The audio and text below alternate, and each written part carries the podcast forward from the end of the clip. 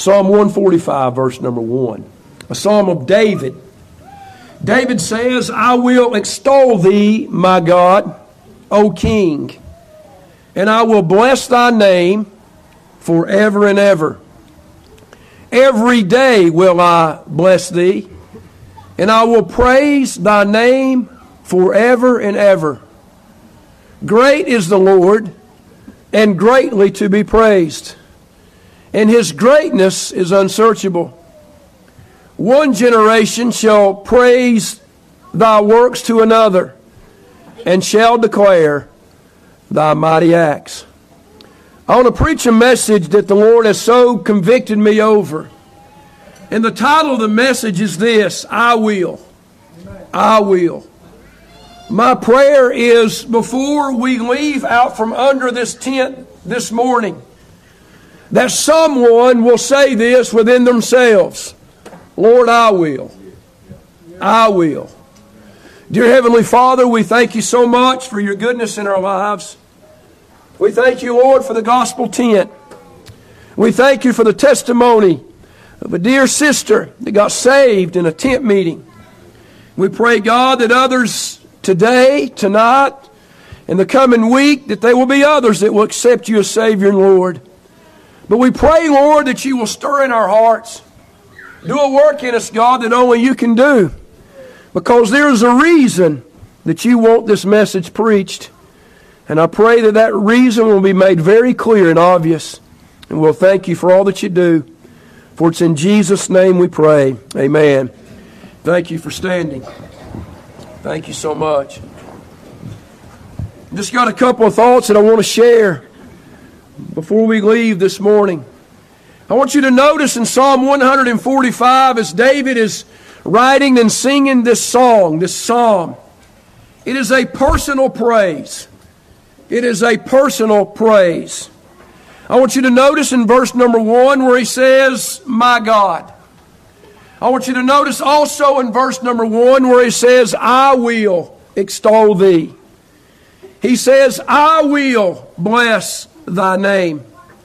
In verse number two, he says, Will I bless thee? And then he says, I will praise thy name. The I will in this psalm, he is saying, I will, regardless of anyone else will. I notice here it is a time of personal praise. That word extol here in this verse means to raise and it means to praise. It means to bring up. It means to exalt. It means to set up on high. What David is saying in this psalm is this is I will bless the Lord. I will praise his name. I will set him up on high. I will do it whether anyone else is going to do it or not. Because what he says here is this praise that I am giving is personal. I'm going to praise the Lord whether you praise Him or not. I'm going to lift up His name whether you lift up His name or not. I'm going to speak of the good things of God whether you speak of the good things of God or not. You know why? Because David realized that the Lord had been good to him. Amen? So we see here his personal praise. Not only does he say that I will extol him, he says, I will bless his name. That word to bless means to desire that he may be known. That word bless means a desire that the Lord would be loved. That word bless means a desire that the Lord would be honored, not just by him, but he desires that the Lord would be honored by all people. Not just a handful of people, not just a couple of people, but his desire is the Lord's name would be blessed and the Lord's name would be honored among all people. Amen? So we see the Psalm of David. And I'll say to you, it is a, it is a personal praise.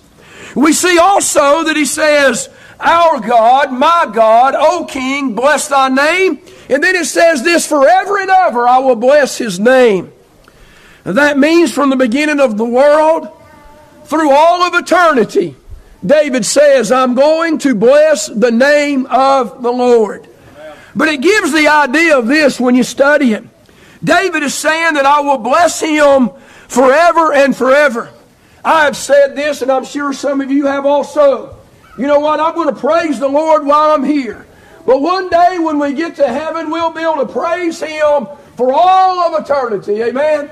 But what David is saying here in these words that he would praise Him forever and ever, he is saying this giving God glory and giving God praise and giving Him, extolling His name.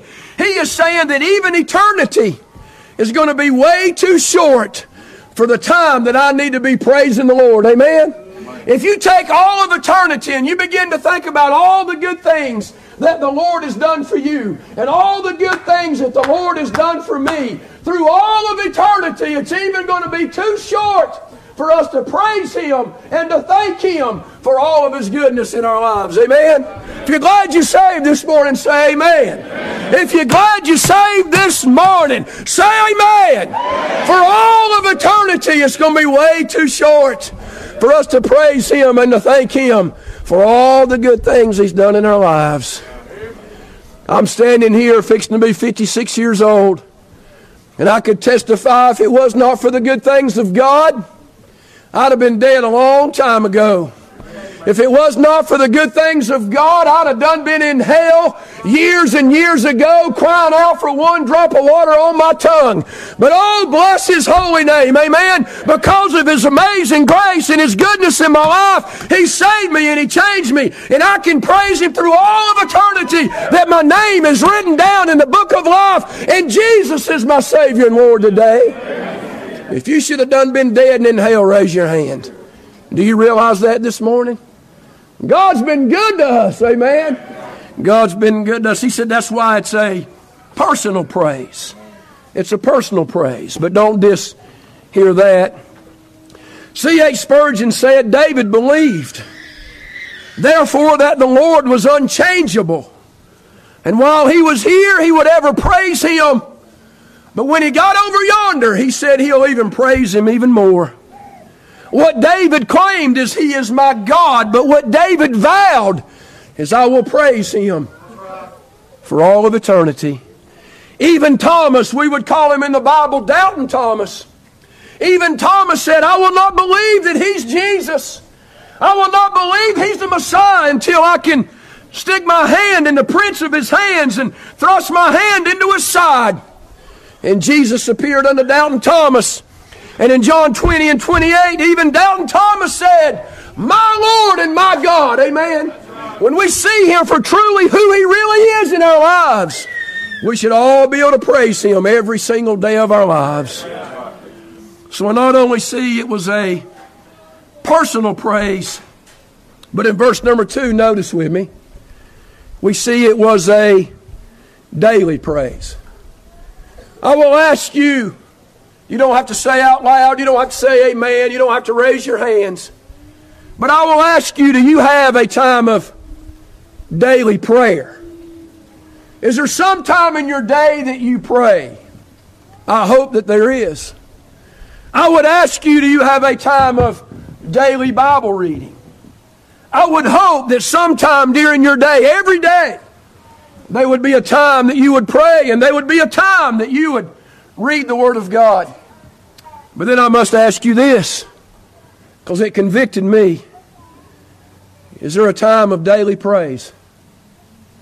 Is there a time in your life that every day, sometime during that day, you will take, whether it be 30 seconds or whether it be 30 minutes or whether it be hours into that day, but I would ask you, as the Lord dealt with me, do we have a time of daily praise? A time to where we just thank Him for all that He's done in our lives. A time that, as I look around in this gospel tent and see all of you folks here, do we thank Him for each and every person that has walked up on this property today? As we leave this tent, as we look up into the sky and we see the blessings from God? Is there a time that every single day that you and I spend that time, sometime during that day, praising Him and thanking Him for the good things in our life? There's a preacher friend of mine that I worked with at Borg Warner. He pastors a church in Haywood County. He sent me a message and said, Hey, we're bringing our church over to the tent meeting Sunday night to be with you guys under the gospel tent. This man's name is Pastor Millard Grant. I can remember, and I've told this story before, the machine that I run over to the left down the aisle, there was a, a water fountain there, a water fountain. And I remember as Preacher Millard would walk by, sometimes during the day it would be hot in that plant, and he would come over and he'd turn the water on and he'd let it run for a minute. I'd be standing there running my machine and I'd look over at Millard as he allowed the water to run for a minute. And in my mind, I thought, well, he's going to let all the bad water run through, you know, and get to the cold water maybe. But every time he would come over there, he would do that. And I noticed he would have his head down and he would be letting the water run. And I finally asked him one day, I said, Millard, what are you doing over there when you're getting some water? He said, Brother Keith, he said, I don't ever want to take a drink of cold water without first praising my Jesus for giving me the cold water. And man, did that speak to my heart, and man, did that convict my soul because that preacher realized that everything was good in his life. It all come from the Lord. Amen. And I'm telling you, we, you and I are guilty of not having daily praise, not thanking Him for all the good things in our life. If you've asked the Lord for something in this past week, raise your hand if in your prayer you have asked Him for something. I've prayed and I've asked the Lord for something this week. I'll ask you this Have you praised Him? Have you praised Him this week? Have you thanked the Lord for what He is doing in your life? He says in verse number 21, turn there with me, it's the very last verse of Psalm 145. He says, My mouth shall speak the praise of the Lord. And then here's his desire. And let all flesh bless his holy name forever and ever. He is saying this, and I find it interesting. It's the last verse of the psalm, not the first verse of the psalm. Because David is saying this I will bless him. I will extol his name. I will praise him for all that he's done. And daily I will bless the Lord. Daily I'm going to thank him. In the very last verse, he says, I wish all flesh would praise him. He said, I wish every single person would praise the Lord. But I notice it's the last verse of the psalm, giving me the thoughts that He's not waiting on you to praise Him before He praises Him. He's not waiting on someone else to get excited before He gets excited. He's not waiting on someone else to say amen before He says amen. Miss Norma. Amen, girl. Yeah. Just this past week, she was up in the hospital.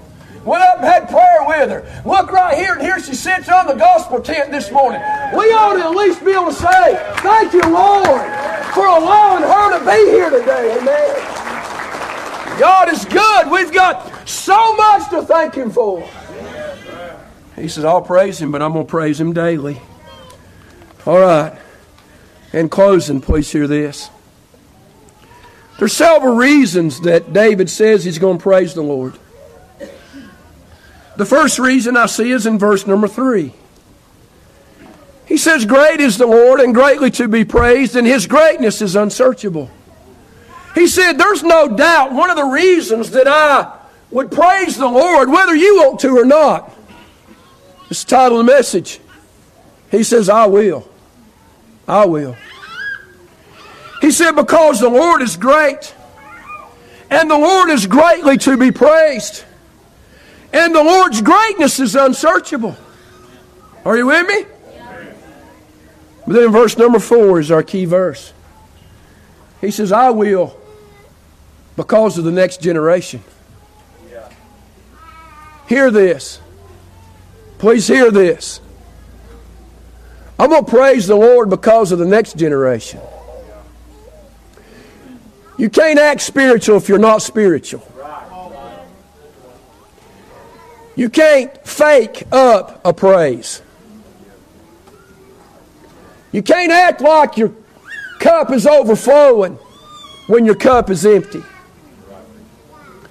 That's why it is so important that you and I, every time we enter into a church service, whether it be under the gospel tent or whether it be over here in the sanctuary at Pleasant Hill, every single time that you and I meet together, we need to realize that there's a generation of teenagers and a generation of young people that if God don't do something under this tent, they might not ever get to see God do something. You and I need to realize that if the Lord don't do something in my heart and the Lord don't do something in your heart and the Lord don't get a hold of me and the Lord don't really get a hold of you, then all of this work is all in vain. You and I need to realize that there's a generation of young people who has never been under a gospel tent. There's a generation of young people who has never really felt the power of God fall down in a service. There's a generation of young people who has never heard you testify. Your own children, a lot of you, has never seen a tear fall out of your eye. Some of your own children has never heard you stand up and brag on how good God is. And the shame of it is, some of our own children has never even seen us get up out of our seats, make our way to an altar, and pray to a thrice holy God. I'm here to tell us this morning if you don't praise Him, who's going to? If you don't bless His name, who's going to? If you don't start testifying on how good God is in your life, then who is going to? Do you hear the Lord this morning? Do you hear the Lord this morning? Some of our kids, all they've ever seen is us mad. All they've ever seen is you being rude to your wife. All they've ever seen is you being rude to your husband. Some of our kids, all they've ever seen is, is alcohol in your hand and filth coming out of your mouth. Wouldn't it be a blessing if the generation that is coming could somehow experience the power and the presence of a holy God? Wouldn't that be a blessing? Wouldn't it be a blessing if somebody in the next generation, if somebody would speak of the mighty acts of God? Are you hearing the Lord this morning? I want to ask you have you ever been in a service where the Spirit so fell that the old timers call it, it got out of the banks? Has anyone ever been in a service where it got so thick, you need a eye dog to get out of the tent. Amen. Have any of you ever been in a service where the presence of God fell so hard that the only thing that would come to your mind is, I'm going to take my shoes off because this is holy ground? Amen. Has any of you ever been in a service before where people were standing up and shouting and praising God so loud that you couldn't even hear what was going on? You say, Preacher, you trying to get something worked up? No, I didn't come up with the message. This was not the message that I was going to preach. This is the message that God sent us to hear today. Because the Lord wants to do a mighty work under this tent. And the Lord wants to use you. And the Lord wants to use me. And the Lord wants to use us. Amen. And the Lord wants somebody this morning under this tent to say, I will. I will. I will. Because God, you've been good to me wonder if there's any I wills here today. I will. Amen. I will. I'll do what you'd have me to do. Some of you this coming week, you might have to spend some extra time in prayer. Some of you this coming week might have to fast and miss a meal. Some of you this coming week might have to cut off the TV and the internet. Some of you this coming week might have to put your smartphones down so that you can spend more time with Jesus. But I'm telling you, does it matter? Yes, it matters. Does it matter? Yes, it matters. This generation of young people need to experience the power of God, church. This is not a youth meeting. This is a church meeting. But in the church meeting, there's a lot of young people that needs to experience the power of God. Are you with us? That's what God's wanting to do for us. That's what He's wanting to do. The Lord dealt with me, and I wrote this down. No generation has ever been put under such a trust as this generation. We are living in the last days of the last days. Jesus Christ is soon coming back. Anyone in here ever had a son or a daughter that played baseball or softball? Raise your hand. How'd they learn how to play? You remember? You remember, right? You remember, don't you, Brother Scott, when that boy was just a little bitty thing and you got him that glove? Didn't even know how to put it on his hand. You had to show him how to put that glove on his hand. I remember I got that ball and I'd, I'd roll it to my son on the ground and he'd bend down to catch it. It'd go right by his glove and go right through his legs. I said, son, if you're going to catch the ball, you got to move your glove. Remember that? You remember when they would grab a bat and i I'm left-handed. Instead of holding it like this, they'd hold it like this. You'd say, whoa, whoa, whoa, what are you doing? Your hand's got to be like this. You remember when they'd grab the bat and they'd have one hand down on the knob and they'd have the other hand up here? That don't work. Put your hands together. Put the bat back. Watch the ball. You remember that? You remember when you taught your daughter how to play the piano or your son how to play the bass or the guitar? What I'm getting at, not what I'm getting at, but what the Lord is getting at this morning. Listen, how is these kids going to know what it's like to be under a gospel tent if mamas and daddies don't show them what it's like to be under a gospel tent? How are they going to know to be faithful to revival if you don't bring them to revival? How are they going to know to get up in the choir to sing if you don't say, Come on, we go into the choir to sing? And how are they ever going to ever, one time in their life, say amen if they ain't never heard an amen? How is your kids going to worship the Lord if they ain't never seen you worship the Lord? Huh? How is your young and ever going to look at you and say, Mama, I need to go to the altar if they ain't never seen Mama in the altar? Are you with me? Forgive me. I'm not asking you if you're with me. I'm asking you, are you with the Lord today? Because the Lord's the one that give this message, not me. This thing is serious, child of God. This is as serious as it gets. It's as serious as it gets. How you remember when you asked Jesus to save your soul? Them same tears I see in your eyes right now was the same tears I seen after you got saved because you was burdened for others to get what you got. How are they going to know what we got if we don't tell them what we got? Hey, listen, we got a lady over here with cancer and her husband with cancer. Both of them going through treatments. Did you hear her testimony this morning? Did you hear it? She stood up and said, God's been good to me. God's been good to me. Even when things are going wrong, God has still been good to me. How are we going to know how good God is if somebody don't tell us right in the middle of the hard time how good God is? Oh, Lord, help us today.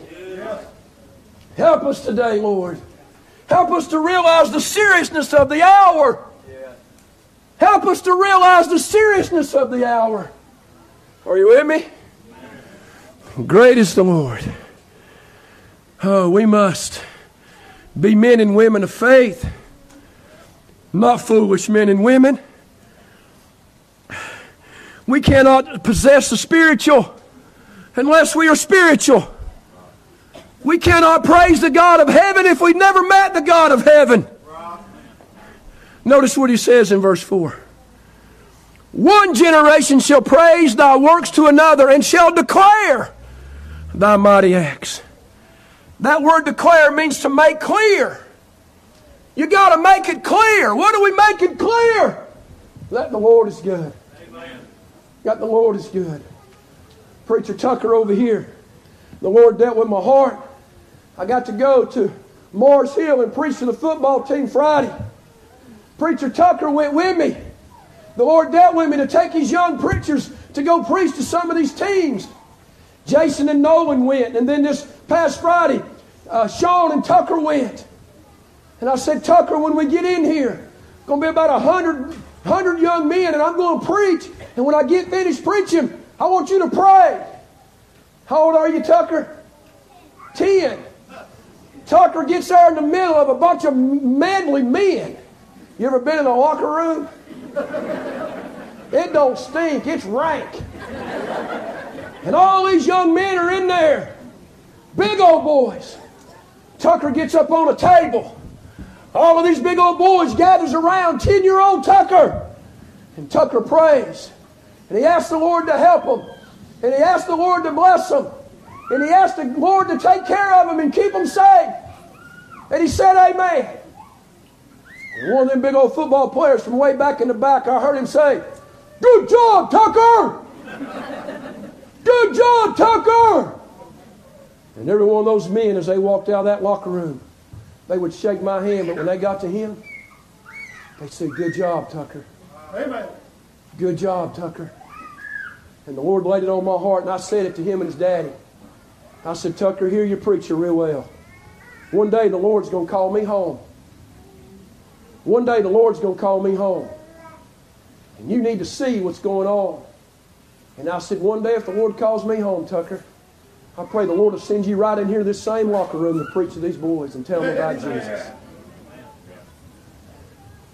Listen, if I don't praise Him, who's going to? If I don't testify, who's going to? If I don't take that 10 year old preacher with me, who's going to? This generation, you and I, we have a great responsibility to the next generation. We must make it clear. It cannot be foggy. It cannot be hard to understand. We must declare His mighty acts, His mighty power, His mighty strength, and His mighty victory. Are you with me?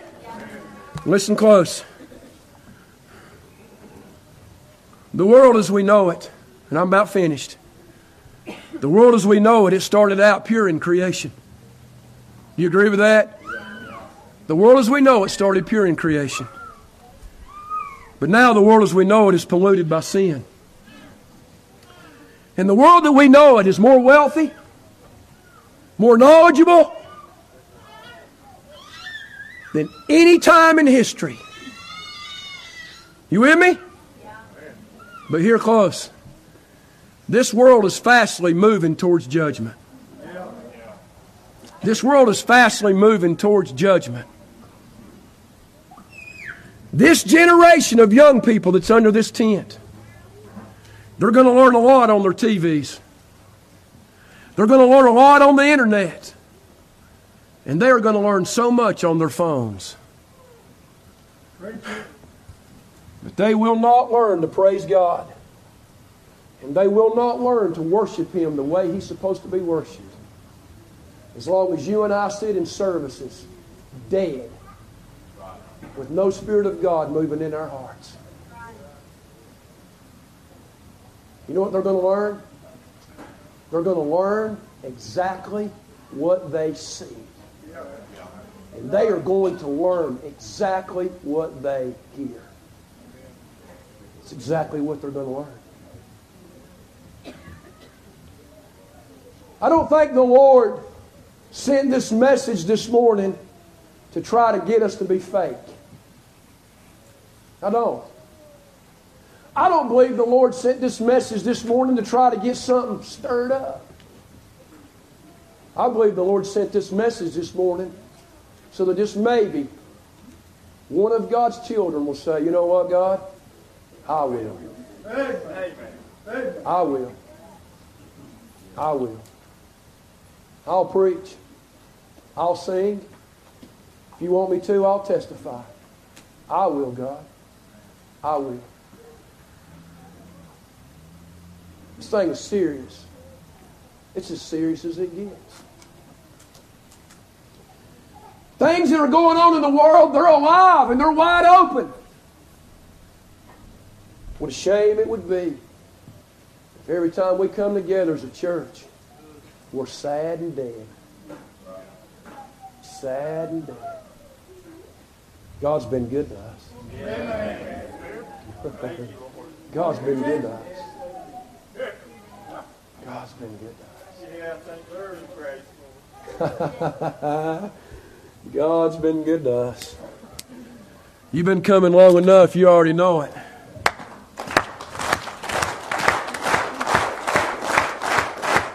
You ready?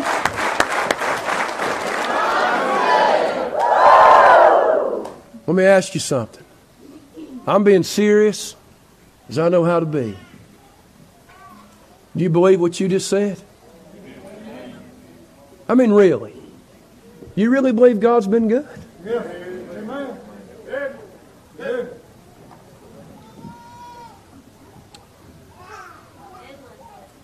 First Peter 2 9. Miss Gina. You're a chosen generation, a royal priesthood, a holy nation, a peculiar people, that ye should show forth the praises of him who hath called you out of darkness into his marvelous light. That ye should show forth the praises of him who hath called you out of darkness into his marvelous light. At one time we was not a people. But now, Brother Rue, we are the people of God. At one time you and I had not obtained mercy. But now we have obtained mercy. God has been good to us. Psalm 34 8. Oh, taste and see that the Lord is good. Taste and see that the Lord is good. Because the Lord is good. Under this gospel tent, there's two different people. There's people under this gospel tent that Jesus Christ is your Lord and Savior. Not religion, but relationship. There's people under this tent that Jesus Christ is your Savior. You've asked Him to forgive you of your sins, come into your life and be your Savior and Lord. And then there's people under this tent who has no relationship with Jesus. You might have a little bit of religion. You might have prayed a prayer. You might have rubbed some beads. You might have confessed to a man. But you have never confessed to a thrice holy God. You do not have a relationship with Jesus. Don't ever leave a service and say, I got religion. You need to leave a service and say, I have a relationship with Jesus. It's two different people. Those who have the relationship and those who do not. If you do not have a relationship with Jesus, I wouldn't care about the chips. I'd come fall on my knees and ask Jesus to be your Savior and Lord. But then I'll ask you to those who do have that relationship, are you willing to say, I will? I will. I will do, God, what you would have me to do. I will do what you will have me to do, Lord, for the next generation. That they will see that God is good and God is real. Are you willing? Are you willing?